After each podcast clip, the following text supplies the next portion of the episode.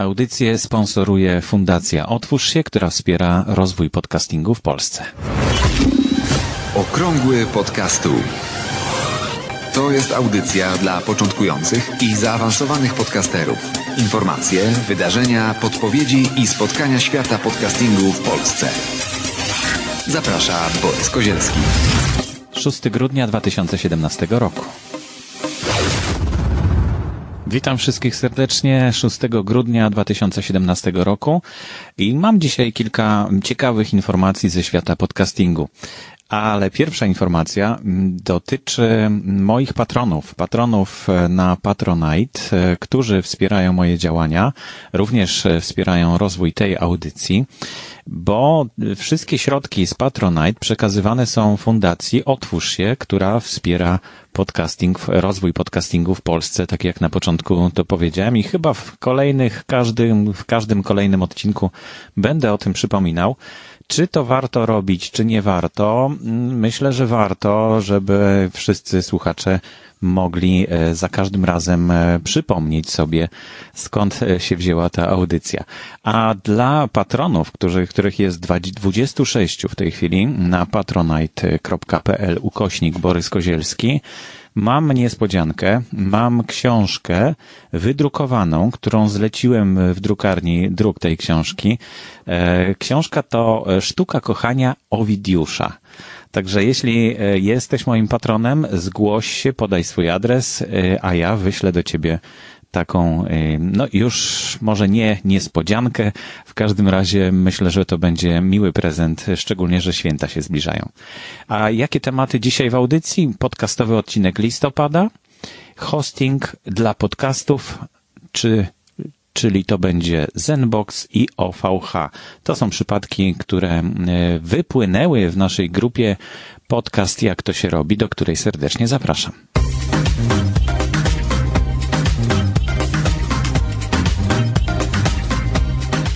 Tym roku już po raz jedenasty będziemy wybierać podcastowy odcinek miesiąca, podcastowy odcinek listopada 2017 roku.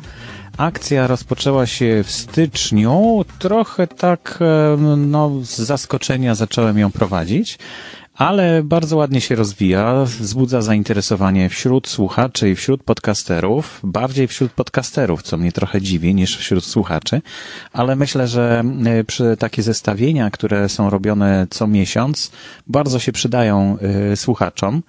E, i podcasterom i dzięki temu możemy więcej wiedzieć o polskim podcastingu. Na koniec roku planuję zrobić takie podsumowanie całości tego konkursu w 2017 roku. No i to będą chyba jedne z pierwszych takich danych statystycznych dotyczących podcastingu w Polsce. Dlatego koniecznie, jeśli jeszcze nie oddałeś głosu na podcastowy odcinek listopada, masz czas do 7 grudnia, czyli do jutra, e, na to do, do północy, żeby oddać ten głos. Im więcej głosów będzie oddanych, tym wyniki konkursu będą bardziej prawdziwe i bardziej miarodajne. E, nie mam niestety nagród żadnych dla głosujących. Nie mam nagród dla, e, dla podcasterów, którzy otrzymują taki tytuł. To jest tylko taka na razie zabawa i osoba, która otrzymuje taki tytuł, no może się po prostu pochwalić, a ostatnio w wyniki podcastowego, to znaczy akcji Poniedziałek z podcastem ogłaszane są właśnie w tej grupie w ruchu Słucham Podcastów na banerze głównym, który przez cały tydzień potem informuje z linkiem do e, tego podcastu, więc myślę, że to już jest jakaś, jakaś metoda, jakiś sposób e, nagrodzenia takiego podcastu. Zresztą podcasterzy, którzy zostali nagrodzeni, mówią mi o tym, że ich statystyki po takim konkursie, po wygraniu takiego konkursu znacznie rosną, co widać na wykresach, więc myślę, że i dla podcasterów jest to fajna przygoda, fajny challenge, natomiast dla słuchaczy tworzone zestawienia, bo po każdym takim podcastowym, znaczy każdym takim podcastowym odcinku tygodnia tworzone jest zestawienie wszystkich odcinków, które były zgłoszone, E, z rankingiem, ile kto dostał lajków, e, na którym miejscu się znalazł. To wszystko można znaleźć w plikach e, grupy w ruchu Słucham Podcastów i tam też znajdzie się wynik głosowania. po 7 grudnia. Ja szybciutko policzę te głosy. Głosowanie odbywa się na stronie podcasty.info ukośnik podcast przez K pisane myślnik miesiąca, bez polskich liter oczywiście. Bardzo łatwe jest, bo wystarczy podać swojego e-maila y, i po prostu zagłosować. Nawet imienia i nazwiska nie trzeba podawać. Także zachęcam gorąco. Y, można głosować na więcej niż jeden odcinek. Można te głosy również do końca głosowania y, zmienić. Można zmienić zdanie i zagłosować na inny odcinek. W tej chwili, jak zaglądałem, jest 40 chyba odpowiedzi, więc ciągle mało, mało. Także koniecznie zgłoście się i wybierzcie swój odcinek podcastowy listopada.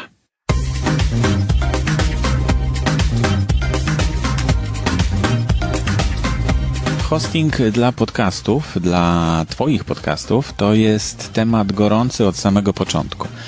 Kiedy zaczynaliśmy przygodę z podcastingiem, e, nie było gotowych rozwiązań, nie było takich narzędzi jak Spreaker w tej chwili, nie było takich narzędzi jak SoundCloud, nie było innych e, tego rodzaju e, pomocnych serwisów, które ułatwiają publikowanie podcastów.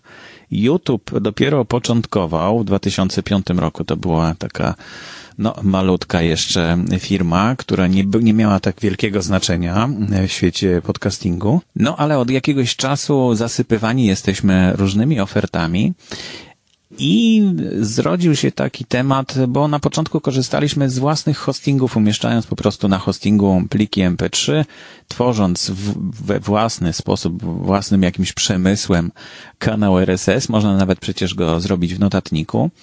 Teraz e, coraz więcej osób korzysta z generatorów e, kanałów RSS i to jest bardzo wygodne.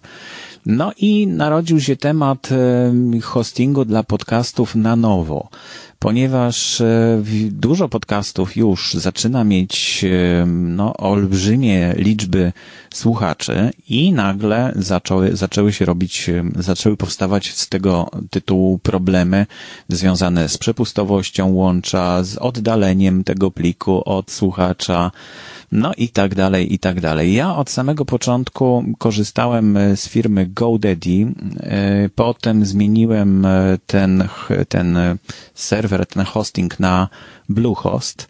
No i powiem wam, że jak przejrzałem, ostatnio zgłosił się do mnie słuchacz, który chciał wszystkie stare odcinki sobie pobrać i okazało się, że niektóre są pozjadane. W jakiś dziwny sposób tajemniczy y, pół pliku na przykład jest y, w ogóle ucięte i nie ma go, mimo że on leży cały czas na tym serwerze i jest, y, wydaje się bezpieczny, bo przecież tam wszystko jest jakoś zabezpieczane, kopiowane, są backupy robione, ale okazuje się, że jednak nie działa to tak sprawnie jak powinno. Dlatego postanowiłem odszukać wszystkie, dlatego postanowiłem odszukać wszystkie moje odcinki, które były publikowane w innych serwisach i znalazłem je, wyobraźcie sobie, na wolne radio, wolnemedia.net, na odcinki nauki XXI wieku. E, gdybym wtedy się nie zgodził na to, żeby tam publikować te moje audycje, no to teraz nie miałbym oryginalnych plików, bo przeszukałem naprawdę cały swój dysk, wszystkie jakieś kopie zapasowe i okazało się, że nie mam ich. A właśnie w wolnych mediach, e, ponieważ autor tego portalu kiedyś chciał, żeby e, moje podcasty tam się znalazły, to teraz mogłem sobie je pobrać. One zostały umieszczone na hostingu archive.org, gdzie można bezpłatnie przechowywać swoje pliki. No, z tym, że trzeba się liczyć z tym, że, że wszyscy inni będą mieli do nich dostęp. Jest również sposób na backup swoich plików, nie tylko wrzucając je na przykład na archive.org, ale można również przechowywać je zupełnie za darmo w serwisie polskim, który jest już dość znany, długo funkcjonuje, a nazywa się Homikuj. Więc homikuj.pl bardzo się też przydaje, zwłaszcza, że tam można zablokować e, użytkownikom pobieranie tych plików, więc mogą to być nasze prywatne pliki. To jest taka fajna chmura, Obsługa tego serwisu jest prosta, także gorąco polecam. Ale wracając do hostingu dla podcastów. Kinga ostatnio na grupie podcast Jak to się robi zgłosiła taki problem z firmą znaczy takie, takie zapytanie y, dotyczące firmy OVH, która w Polsce, we Wrocławiu bodajże funkcjonuje.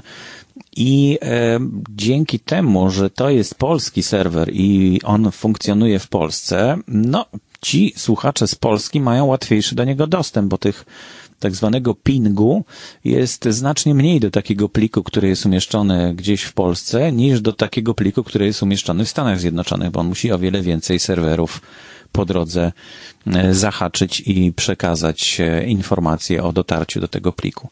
No i OVH ma bardzo ciekawą ofertę, bodajże 8 zł za 100 gigabajtów, więc to jest naprawdę już dużo. 100 gigabajtów to jest dużo i starczy na, na początek, na długo. E, I Kinga właśnie zastanawiała się, czy może OVH wykorzystać do tego, żeby umieszczać tam swoje pliki. No, nie byłoby problemu, gdyby nie to, że ktoś wcześniej, już nie pamiętam kto w tej chwili, zapytał o Zenbox, który też jest bardzo popularny wśród podcasterów, blogerów. E, wiele osób tam ma swojego WordPressa na Zenboxie i są zadowoleni, bo obsługa tego portalu, tego, tego serwera jest e, bardzo w porządku. Natomiast od Zenboxa otrzymałem odpowiedź, bo zapytałem o to, czy można normalnie przechowywać tam pliki